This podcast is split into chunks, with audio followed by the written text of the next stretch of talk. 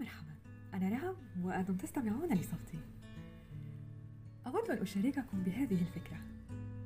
لكل منا قصص. وهنالك قصص لا نعرفها. نتمرس الاختباء منها. وأن نرتدي أقنعة لا نرى منها سوى الابتسام والضحك والفرح. ولكنها تخفي خلفها ألما وحزنا ويأسا.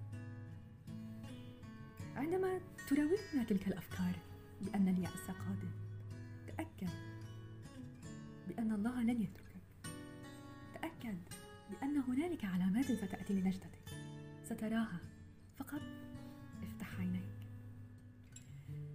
ما أود قوله بأننا نختبر في هذه الحياة أمورا كثيرة. ولكن هذه هي الحياة. ما الحياة؟